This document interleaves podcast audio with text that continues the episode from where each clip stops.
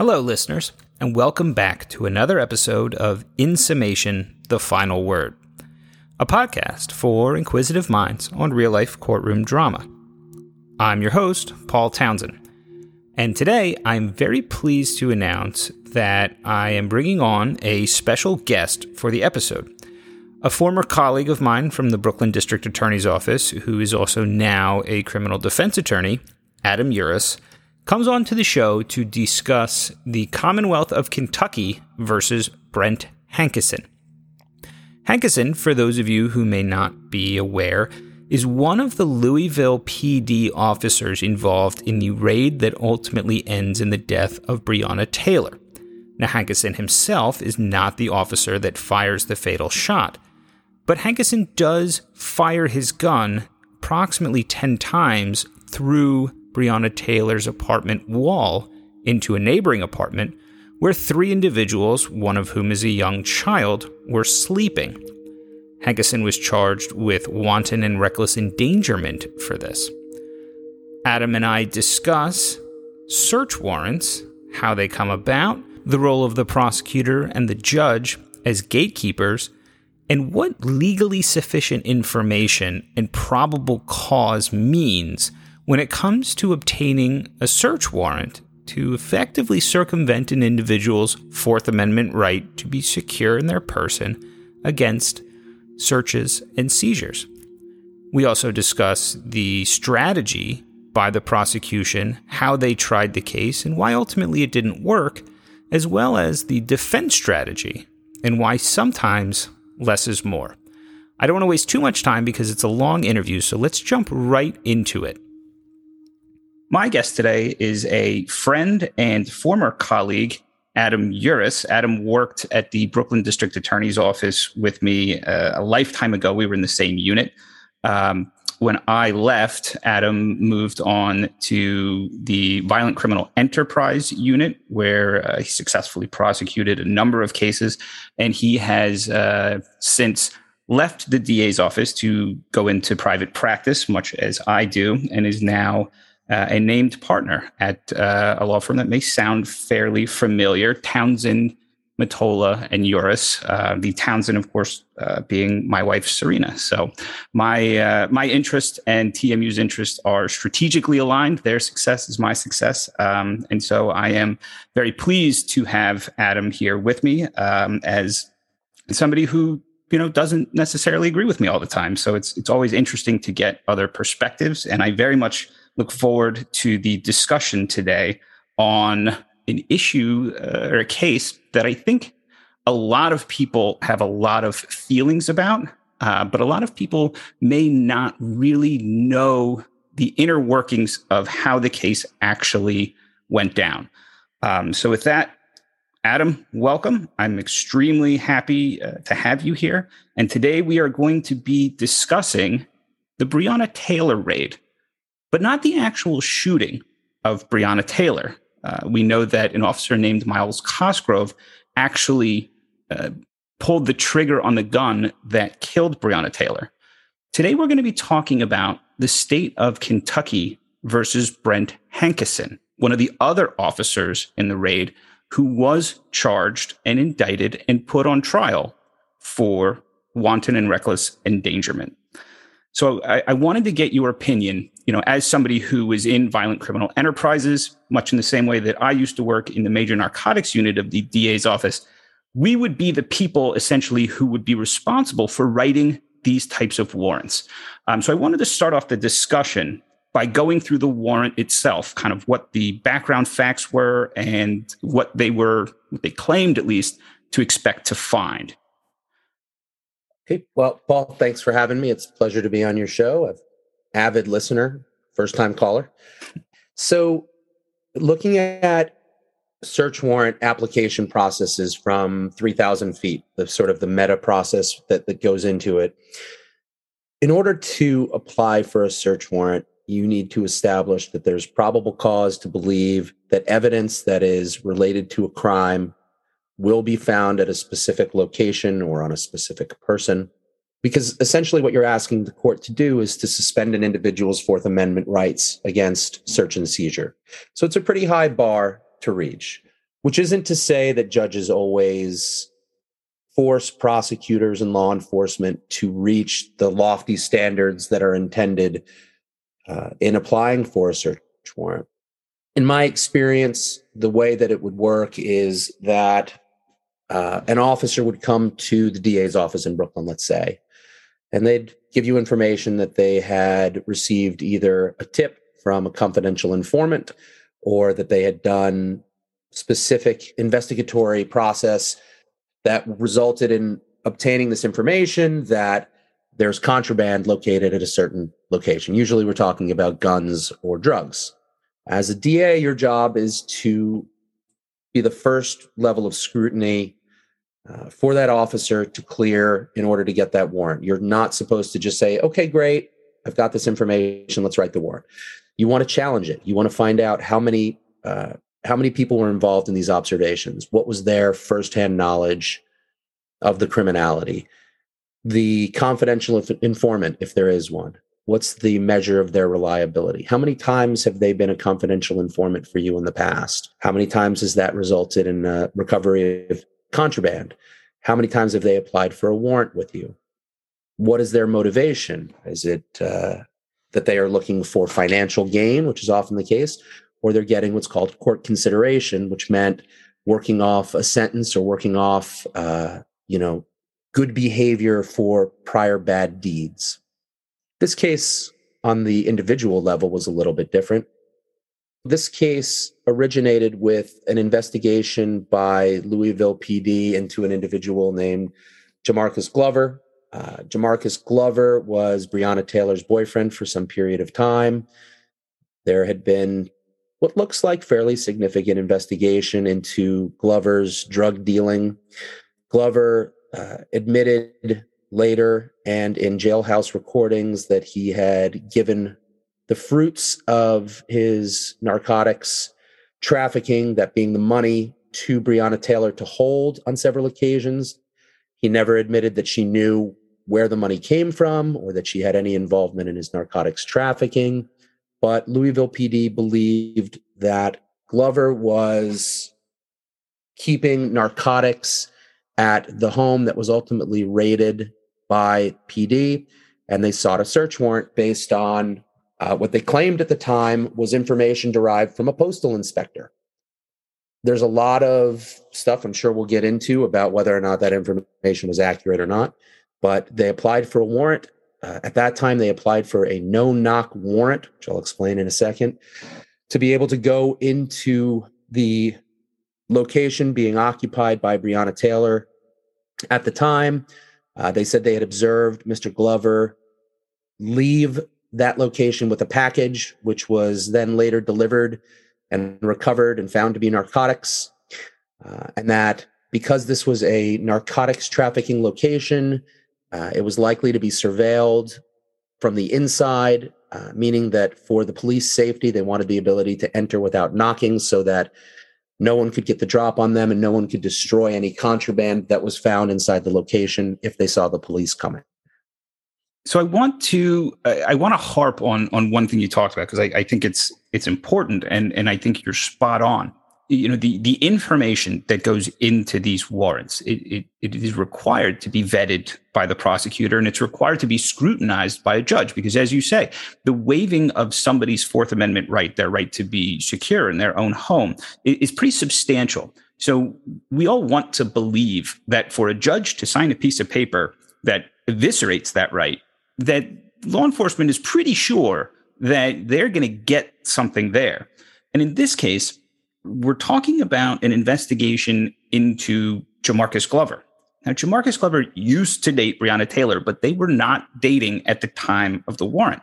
She was dating a different guy, a guy named Kenneth Walker, who happens to be the guy who was with her in the apartment when the cops broke in. Uh, so, my question becomes at what point does this information just not get you there?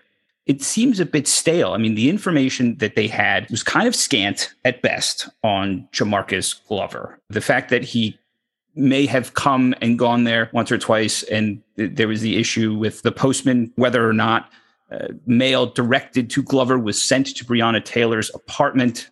in general, vetting this, if this had come to you and you were in violent crimes, and and this information was brought that you know a guy who maybe used to date this woman got a package there. We think we're not really sure.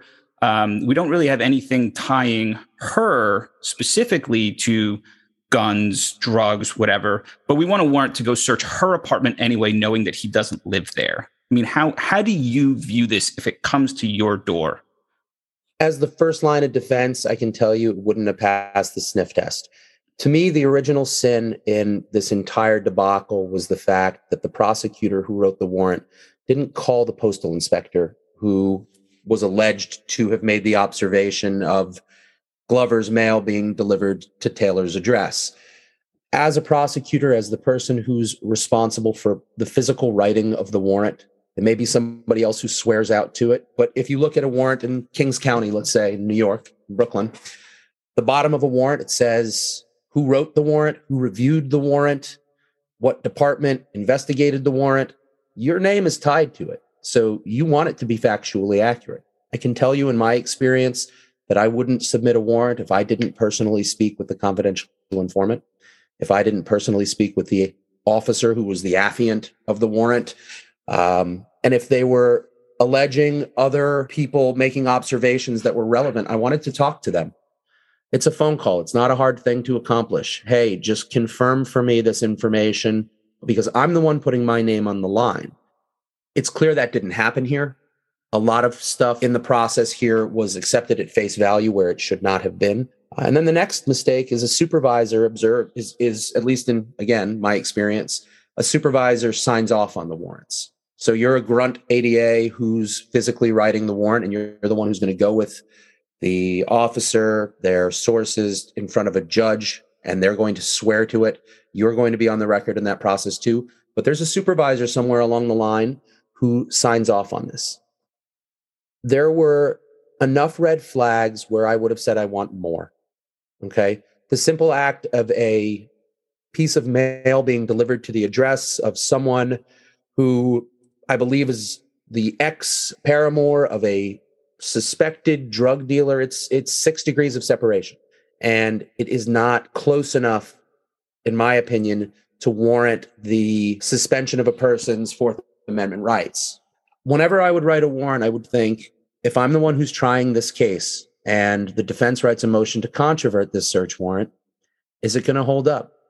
This one would not have held up. As you know, the location was never searched. There were no arrests, there was no contraband recovered, there was nothing indicative of criminality at that location that came out of this. So we'll never know if that warrant would have passed the test of, of a motion to controvert I suspect it would not have. I, I certainly would not have wanted to be the prosecutor assigned to try to secure an indictment against Jamarcus Glover or whomever was in that location. It seems that there was very little follow through done to acquire the warrant. One of the other things you do when you write a, a, search warrant is you give a physical description of the premises to be searched. Location X is a four story red brick building with a uh, beige door. There's seven steps you have to approach before you reach that door. Uh, once inside the door, there's a second door that you have to open. It is a black door with the letters 2L in silver metal uh, with a peephole. These are the kinds of specific details you see inside of a search warrant. And the reason that it requires this specificity, in addition to the extraordinary step you're asking them to take in suspending a person's right against an unlawful search and seizure is the safety of the officers and the people involved. These officers walked into a situation where they had no intelligence. They did not know the location to a T. They they were totally confused by the area that they were searching and they were unprepared tactically for the mission that they were seeking to execute, which led to not only uh, Breonna Taylor's death, but Officer Hankinson's reckless discharge of a weapon, whether it was wanton, uh, was an issue for a, a, court to decide. And I'm sure we're, we're going to get into that. This was a poorly conceived, poorly planned and poorly executed mission from start to finish. I agree completely with that. And, and I would just add you've written countless warrants, I've written countless warrants uh, from the DA's office. You know, you have to include in the warrant not only the physical description of the location, how you get to the, the subject premises, and what you expect to find, but you have to justify to the court that you're seeking the warrant from why you expect to find certain contraband there. So this search warrant was for drugs and money. And a- as you said, there was no drugs found in the apartment. There was no wads of cash stuffed in any drawers in the apartment.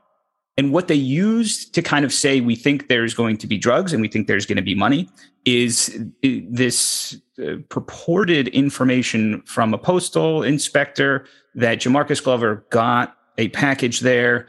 It, it, then was transported with him, ultimately was recovered, and drugs were found. But that one off situation to me does not lead me to believe that if I raided that apartment, that there would be drugs or cash there. I, I would need something more, somebody who has been in the apartment to see that there is something there rather than one package that gets delivered and rerouted. I don't think the information that they had was sufficient to justify a, a warrant in this particular case. Yeah, I agree 100%. And, you know, what you would like to have seen is a confidential informant uh, being able to say, I've been inside the location, I've seen uh, a quantity of a product I believe to be narcotics, which is stored inside a kitchen cabinet. You know, it's interesting. What I have not heard scrutinized is the judge who signed the search warrant. Uh, it's interesting that he's or she has been able to avoid criticism for what really amounts to inadequate intelligence to obtain a warrant. They set the bar so low here that even if you believed every single thing that the police said in their application, this would not have survived scrutiny from a judge. I, I agree. I think that often, uh, you know, as a defense attorney, you're a defense attorney.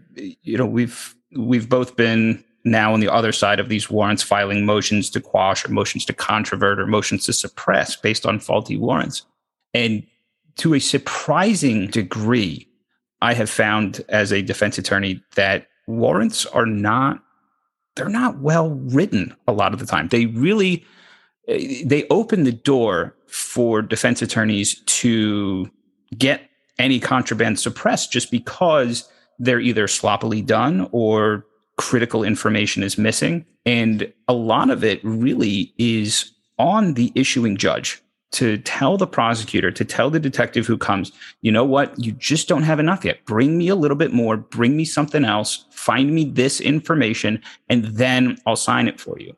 Uh, because the alternative to that, and, and what we so often see, is these warrants get executed, uh, people's rights are infringed. Sometimes evidence is recovered. There's an arrest, there's an indictment. Maybe they're held, you know, on bail or on bond. Uh, and then you know, six months, eight months later, the case gets thrown out because the warrant's bad. And now you've had somebody who maybe was sitting in jail for six to eight months, you know, after having their rights violated.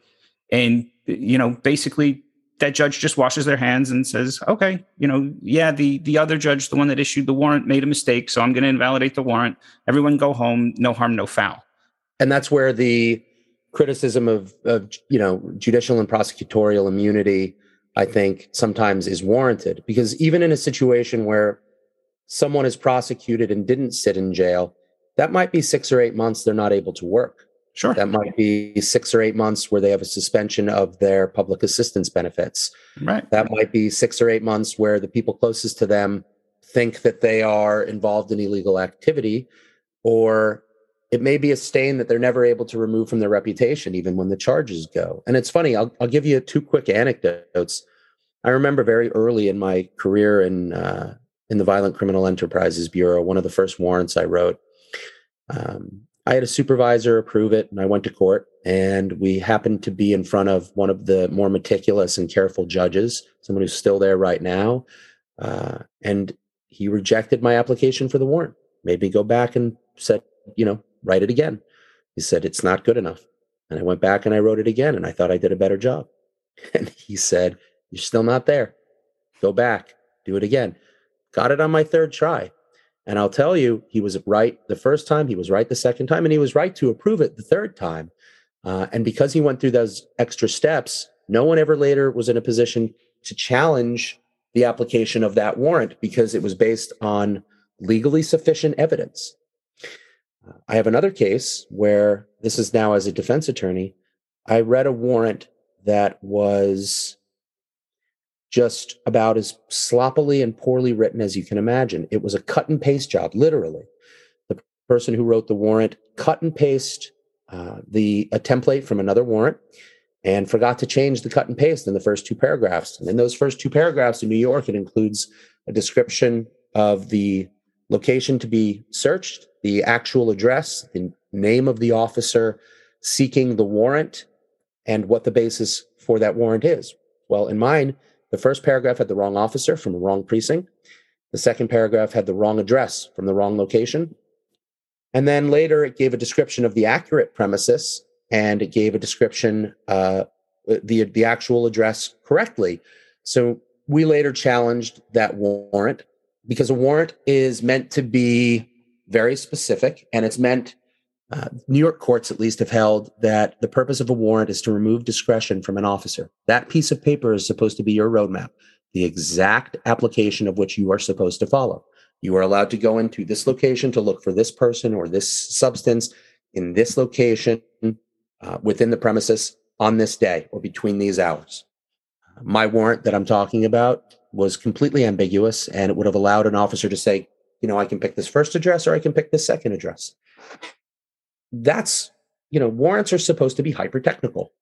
And the warrant that was issued in the, we'll call it the Breonna Taylor case, was lacking in specificity and was lacking in the kind of detail that you would want to see from not only a prosecutor's office presenting it, but from a judge accepting it. The judge in this case should have sent that warrant back and said, This is not enough. I'm not signing this. So let's get into the execution. It, it happens with decent frequency that warrants go to judges, judges sign them, uh, and then they get executed. And and most you know warrant executions don't end up with somebody getting killed, at least or even most no knock warrants. Um, but in this particular case, it's it's really important to walk through what happened and how it happened. Um, so, of course, as, as, you mentioned, the police department in Louisville got uh, a no knock warrant, meaning they had the authority to uh, battering ram the door without announcing themselves. Now, at trial, the officers who testified all said that when they got there, they did announce themselves, uh, but they heard no answer. There's actually a distinction to be made there. They were issued a no knock warrant, but when the discrepancy with the postal inspector came out, they testified at trial and they they their command told them to treat it as if it was a knock and announce warrant. So though they were issued the no knock, they they allegedly treated it as a standard search warrant in which the police are supposed to announce their presence. The reason you do this is to avoid exactly the result that follows. Presumably, if people are inside with contraband, if people are inside with weapons, they're going to put their guns down uh, and they're going to surrender themselves or they're going to announce their intention not to do so. In New York City, any of the five boroughs of New York City, if you execute a search warrant, there's essentially two ways to do it. You either have a specialized team like the gang of narcotics units that do it themselves, and they come in with a tactical plan. They come in with tactical gear, which includes a mechanism to open the door, which again has been surveilled before. So they know if they need a battering ram, or a hydraulic pump. They have a specific order in which officers are to enter and clear rooms. Every officer knows exactly where they're going. The other way is for the emergency services unit to execute the warrant, clear the location, and then let the investigating officers inside. What I found interesting in the execution of this warrant was that it was a small team of narcotics detectives. I think there were three to four officers who were present at the time. Uh, there was only two going inside. They had no idea who was there. They didn't know Kevin Walker was inside. They had no idea about Kevin Walker at all. There were there was what was called rear security, which is where it looks like uh, Hankinson was, so that he was not one of the first officers entering the location. He was standing in a separate area so that if anybody tried to come running out the back, he'd be able to prevent their flight. And it seems like there was very little coordination in the execution of the plan, if there was a plan. Yeah. And, and one of the things that came out during the trial was the lack of any sort of tactical strategy or planning beforehand. They the officers showed up to the location and just to give a, a brief description, uh, Breonna Taylor's apartment was uh, on the ground floor and in the entryway area there were four exterior doors. So if you walked towards the building, you'd walk into a little alcove. If you looked left, be door number one. If you look front to the left, door number two, front to the right, door number three, and to the right, door number four. So Breonna Taylor's apartment would have been door number four. So all of the entryways uh, are, are roughly in the same couple feet. And then it was a two story building. So uh, also outside, there's a stairwell that leads up to the same thing on the floor above. So there's five, six, seven, eight above. When they go to execute the warrant, the officers are not really in position. Uh, somebody had come out of one of the upstairs apartments uh, and was essentially shouting at the officers for making a lot of noise early in the morning. We know that Brett Hankison spent a lot of time speaking to the person upstairs, and because of that, was apparently not where he was supposed to be when they battering rammed the door. When they entered the apartment after they claimed they announced themselves and heard nothing, so they battering rammed the door. Uh, Kenneth Walker, who was in the bedroom with Breonna Taylor, thought that they were intruders breaking into the apartment. He had a gun with him. He claims that he fired a warning shot into the floor, uh, but it appears that he fired a shot that struck one of the officers in the doorway. So that officer gets pulled out of the doorway, and the other officers immediately just start firing into the apartment. And that's uh, where Hankinson says that he sees the silhouette of a person with an assault rifle about to mow down members of his team. So he starts, I don't know what the right word, spraying bullets. 10 shots he fired in all. So the the interesting thing is that Hankison, after Officer Mattingly is shot, Hankison goes around. He's not supposed to go around, but he goes around to the bay window that looked out the front of the building. And so you're right. That's where he claims that he sees the silhouette of an assault rifle. He says he sees muzzle flash. So he starts firing in basically at a perpendicular angle to where the rest of the officers are in the front. And he shoots, and it just goes, the bullets go right through Breonna Taylor's living room wall into the neighboring apartment. And Breonna Taylor's neighbors in apartment three, Cody Etherton and Chelsea Napper, and their three year old asleep at the time, right, with their young child. And bullets just start going right through their apartment. Some go out their back window. You know, they are understandably shocked, panicking. There's chaos. They're they're on the floor crawling. They have absolutely no idea what's going on. As you said, Hankison sent 10 bullets through this living room of Breonna Taylor's without really appearing to ever stop and think about what might be on the other side of the wall he's shooting at. Or being certain of what it was that he had seen himself. And, and I think it's interesting to note about Hankinson that we aren't talking about a rookie or right. someone with no tactical experience. He's a 20 year veteran. Mm-hmm. He was, in fact, um, uh, one of two officers on a police conduct review board inside Louisville, a very prestigious position that he held, which is reserved for officers elected by the Police Benevolent Association who they believe should be in a position to judge the conduct of other officers. One of the things that I've always admired about police officers is their unflagging order in the face of tremendous chaos. You know, it's a wonder more of these situations don't happen. It's it's a it's an incredibly chaotic and difficult and dangerous job that they undertake every single day but you do expect them to execute these missions professionally and Hankison's behavior was much more he he acted like a rookie or, or a trainee or someone who had never been on this kind of mission before. Hankison could have very easily killed several other people. Yeah. And and another interesting facet of this and and we don't really have the time to go off too far into the weeds on it, but this happens on March 13th, 2020. So we're talking like really infancy of the COVID 19 pandemic. Everyone's kind of wondering what's going to happen. Is this going to be a two week thing? Is this going to be a two year thing?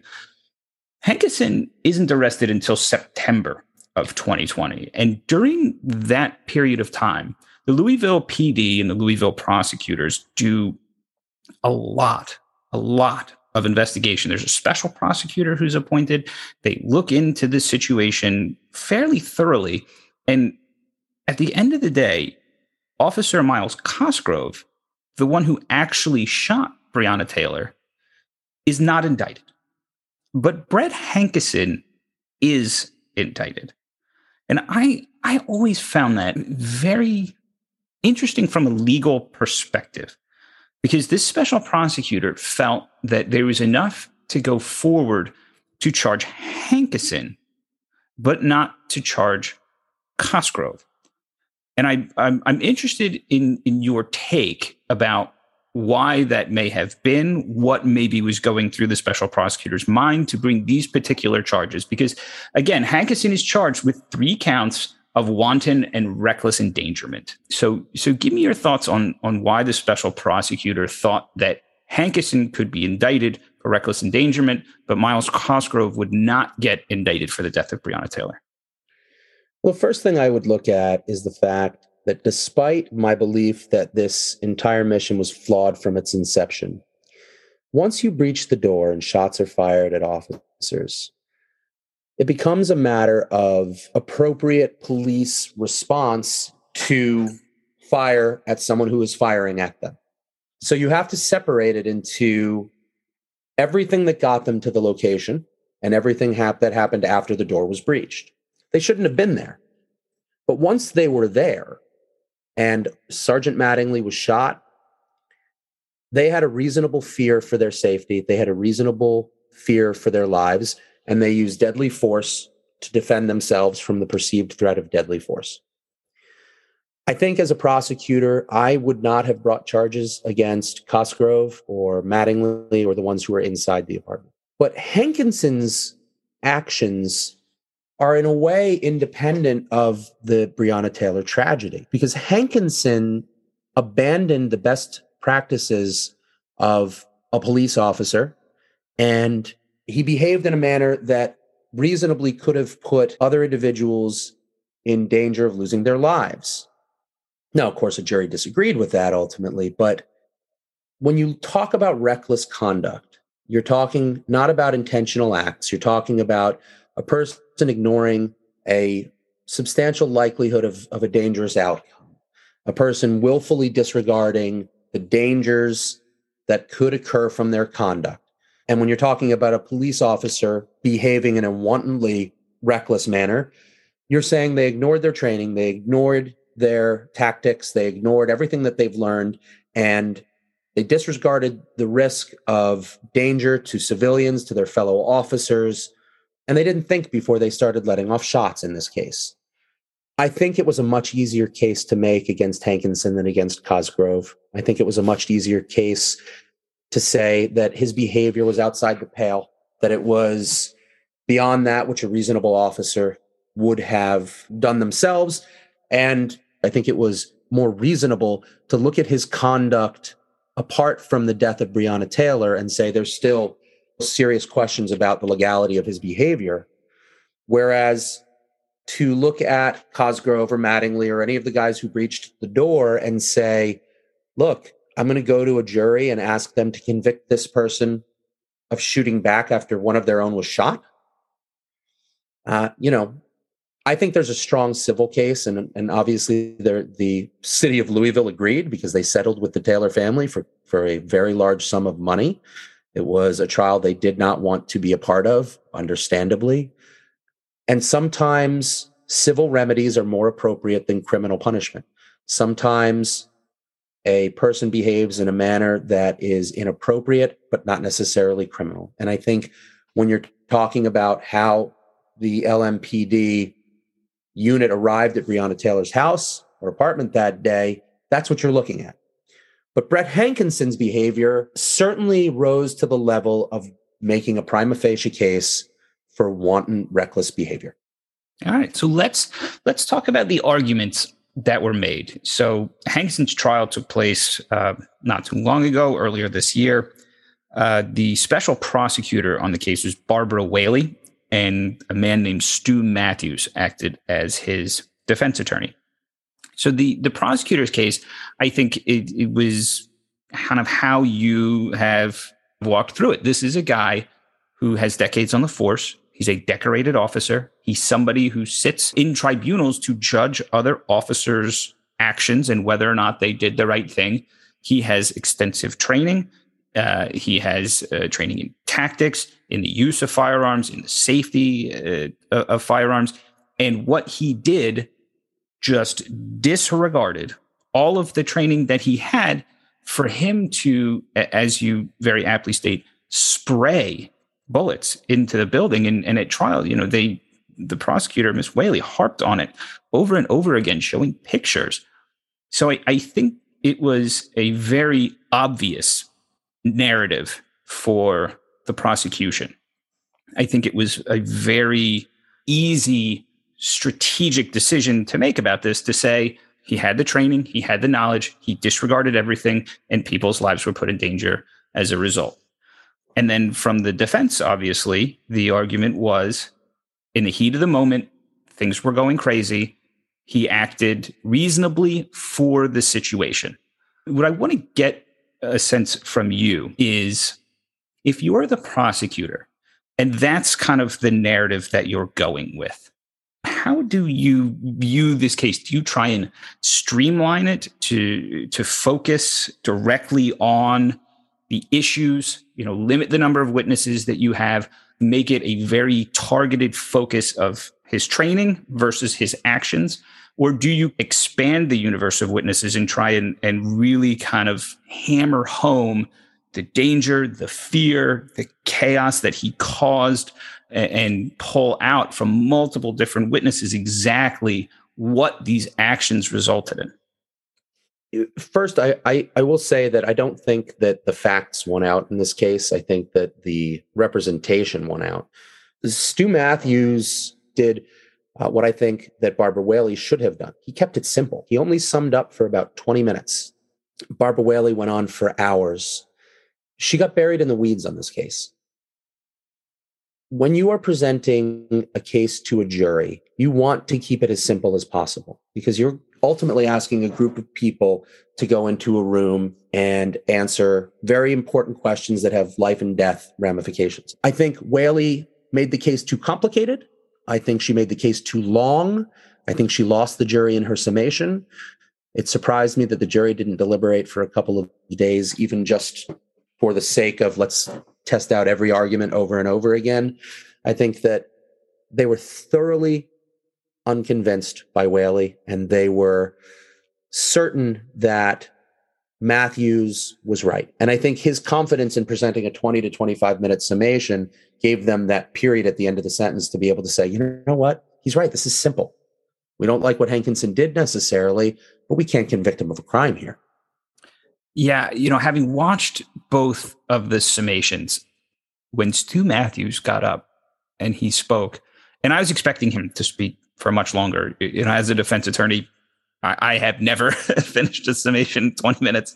Um, I, I, assume you haven't either. And, and, even as a prosecutor, you know, prosecuting misdemeanor crimes, I don't think I ever summed up in less than 20 minutes. But when I heard it, as soon as he said thank you and went to sit down, I my first reaction was that was perfect. Yeah. That was exactly what he needed to do. when Barbara Whaley got up, she spent the first half hour talking about Hankison arguing with the neighbor upstairs. Irrelevant. It, it was completely irrelevant. And and halfway through it, I was just sitting there thinking, like, when is she going to actually discuss the case? She talked way too long about the other officers and what they were doing. And it wasn't until about the 45 minute mark that she first said, Oh, and by the way, there was no assault rifle recovered there. Hankison never saw an assault rifle. Kenneth Walker never had an assault rifle. And then she went right on and went back to something that was completely irrelevant. There's been a lot of study, scientific study on attention span. The average person can maintain their attention, I think it's for something like 47 to 50 minutes before they need a break. That's why most school settings have their classes for 50 minutes. Stu Matthews left them wanting more. Barbara Whaley just bored and confused and put them in a position where it was very hard for them to focus on what the actual issue was. I remember I was prosecuting a, a gang case. It was a very uncomplicated attempted murder of a gang member by a gang member. And I had a supervisor at the time.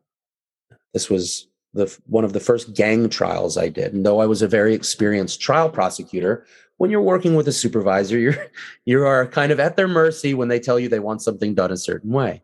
And I remember that you know we we put in six weeks worth of evidence and we're getting up to get ready to do the summation. And the supervisor calls me into his office. He said how long do you plan on summing up for? And i said yeah i might go an hour.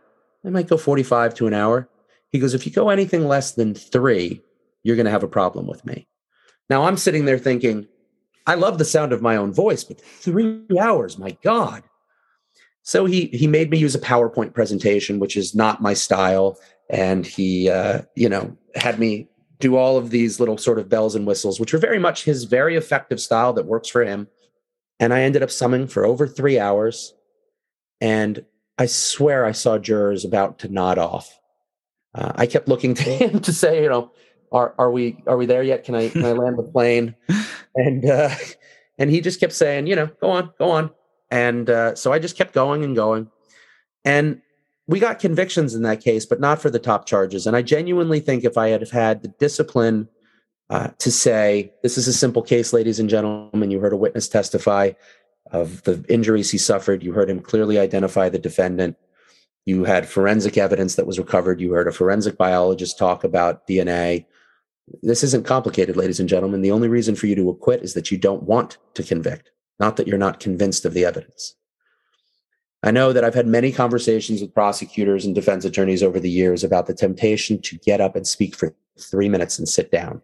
There's that feeling that that confidence that, you know, I think I can get that message across really, really quick. And you get a little bit afraid that, gosh, if I do that and I lose, I've committed malpractice somehow. So you mm-hmm. convince yourself that that you need it needs to be this, you know, great oratory. Right? I think that's what happened here. I think Barbara Whaley had this mountain of material and information that had been collected over the course of a very painstaking and thorough investigation, and she kitchen sinked it. She just thought she had to throw everything in there. As a prosecutor, the first thing they teach you about summation is your job is to show the jury how to fa- apply the facts to the law. Right here are the elements of the crime. Here's the facts from this case, and here's how you can apply it to show that this guy is guilty. That's not ideally a terribly complicated rubric to follow. She made it more complicated than it had to be, and she left them in a position where where they didn't completely understand why he was guilty because she didn't show them. Arguably the most famous speech in the history of this country is the Gettysburg Address. People have been talking about it for 170 years nearly. It's mm-hmm. 272 words. Brevity. Make your point, get in and get out. Right. And we see this, we see this so often. Um, I know when I was, when I was learning, especially, especially when it comes to cross examination, you know, every single good defense attorney who I have spoken to about cross examination has always said the key to an effective cross is getting in, landing your punches, and getting out. The same kind of idea, I think, applies to effective summations. You know, there's a lot of evidence that comes out at a trial that ultimately doesn't really make a difference at the end.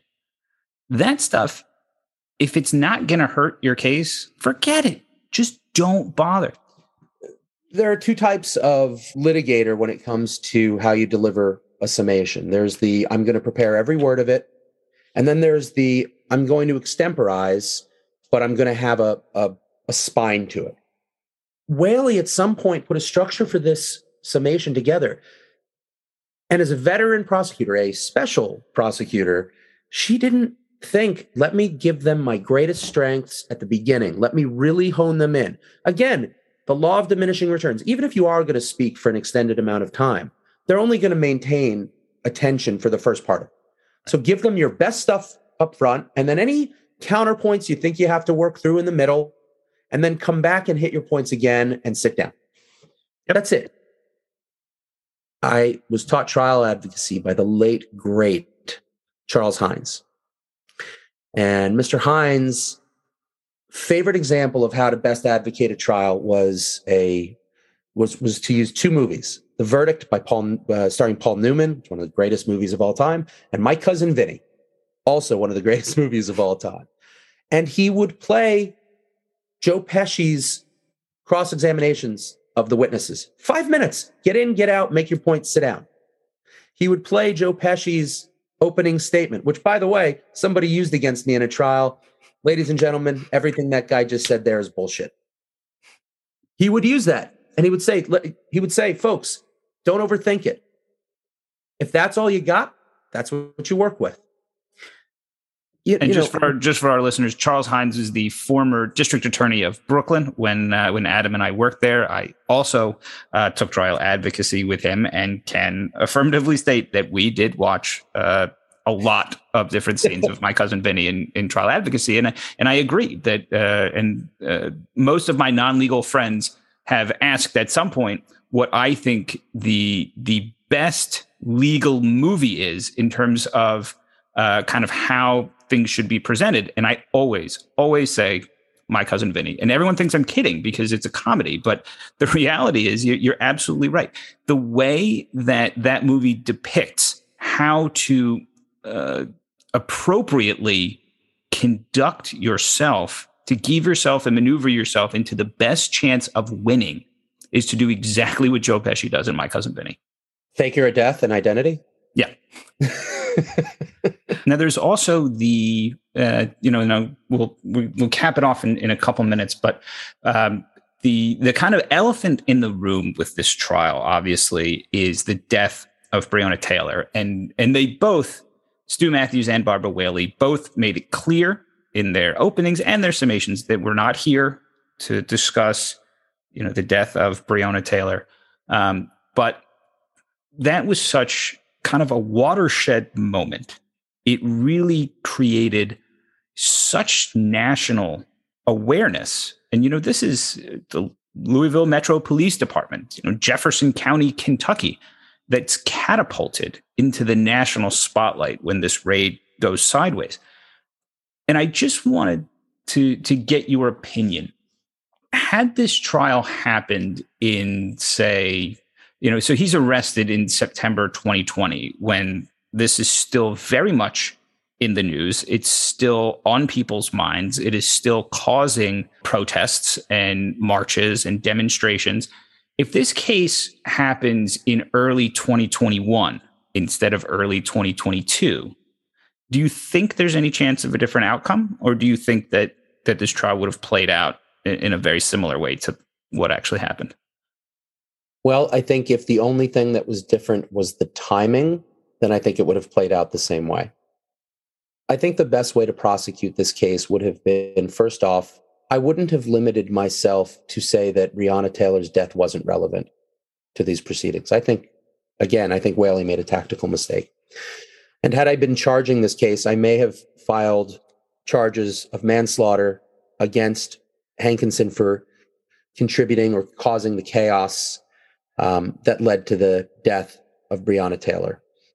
If for no other reason, then I think it would have also strengthened the wanton reckless charges because, you know, oftentimes what a jury does is say, look, I don't want to convict of everything. I don't want to acquit of everything. So they do what we call splitting the baby. They acquit of the top charges and convict of some lower charges.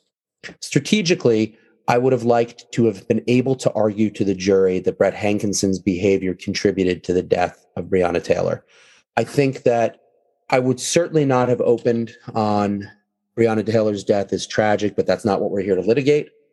I would have allowed the jury, or at least asked the judge for permission to allow the jury to consider the overall picture of what happened, all of the consequences, everything that happened that led to uh, that result. But again, having studied this case and the participants in it, I think this is more of a case where Barbara Whaley lost this case. Stu Matthews won this case. This was not won or lost on the facts. Mm-hmm. This was won and lost, I think, in presentation and argument. Trials are a spectacle. I mean, they, they necessarily are. It is it is part, uh, you know, advocacy, but it's part showmanship. You know, Who tells the better story. Yeah, you you want the jury to like you as much as agree with you because those two things are related. They go hand in hand. It's very difficult to be unlikable to the jury and still win, um, which is why you know people have attorneys to represent them because a lot of defendants themselves are unlikable, but their attorneys are quite charming, and so they can by proxy convince a jury that the client themselves is, you know, is not so bad because, well, his lawyer's a good guy and he seems to like him, so maybe we can like him too. Well, and it's funny because you you say that, and I, you know, I I've obviously a, a, big listener to your podcast here, and I think back to the Kyle Rittenhouse trial, mm-hmm. and I thought that was another case where the advocacy won the day. I completely agree, and I think that's completely applicable here. You know, in both of those cases, really skilled advocates won the day for clients who, by the letter of the law, are guilty. I believe that the best advocates are, are the ones not so much who get the jury to like them, get the jury to trust them. Yeah. It's a matter of trust. Uh, I have a, I, you know, my mantra since I became a, a criminal practitioner, I have it tattooed on my arm, is a quote from Shakespeare, Act One, uh, scene 3, line 78 of Hamlet To thine own self be true. As an advocate, as a prosecutor, as a defense attorney, when you go into that courtroom, if you try to be the showman, if you try to be the professor, if you try to be the great orator, and that's not who you are, a jury will shut you out from the moment you start. But if you go in there and you're you're yourself, look, I'm I'm a tremendous smartass. It's just a part of my character, as you well know. Mm-hmm. And I, I show that to the jury because that's who I am. And so when I let them see the parts of me that aren't, you know, shiny and happy and bright, but are authentic to who I am, and then I go to them in a summation and I say, folks, you know, the evidence showed this. What I'm really saying is, you can trust me. You know me. You know I wouldn't lie to you. And that's what Stu Matthews did. He stood up for 20 minutes and he said, "You trust me," and they did. They trusted him. And I'll just I'll just cap it off by by saying that I I think, in addition, another really impressive thing that Stu Matthews did, which was a big risk, um, was Hankison's testimony. I thought that that was an incredibly well prepared testimony. And I think you're, you're, absolutely right. At the end of, of Brett Hankison's testimony, it opened the door for the jury to say, I, I trust this guy and I trust his lawyer and I, I am on board with what they are selling. Oh yeah, and you know, anytime you have a defendant put themselves on the stand, it's the most terrifying moment, not only for the defense attorney but for the prosecutor mm-hmm. as well. I mean, every prosecutor is hoping they're going to get you know not to get bogged down in movies here, but the uh, the Colonel Jessup, you're goddamn right, I mm-hmm. did mm-hmm. about the code red. They're all hoping you're, you know, that you're going to get it. When good prosecutors are trained, you are never going to get a confession from a defendant in a stand, right? It's not going to happen unless you have an affirmative defense. They're not going to give you what you want. So what do you do? Find a couple of points that help your case get in, get out. The amount of preparation you do put into preparing a defendant to testify is frightening because you need them to be authentic and not overcoached, but prepared.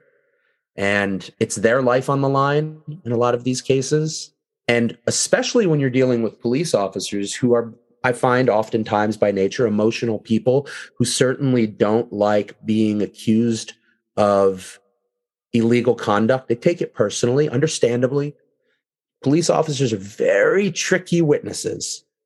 Yeah. So all the all the ways that the LMPD messed up, Stu Matthews excelled.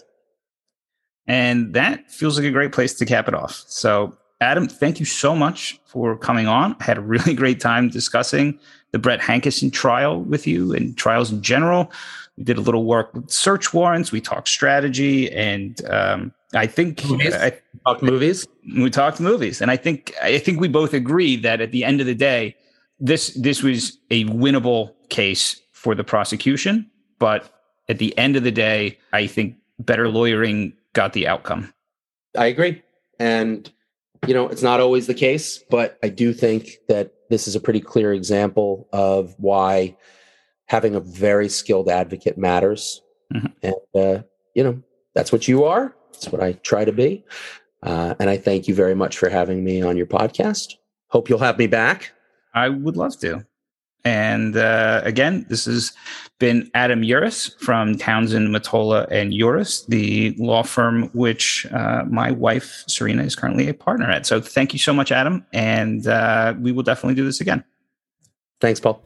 So that's the episode on the Commonwealth of Kentucky versus Brent Hankison. Again, thank you very much to Adam Uris, friend and a colleague, for coming on to the show and discussing these topics with me. And a special thank you to Dan Townsend, who I think I challenge excessively every time I bring on a guest to the show.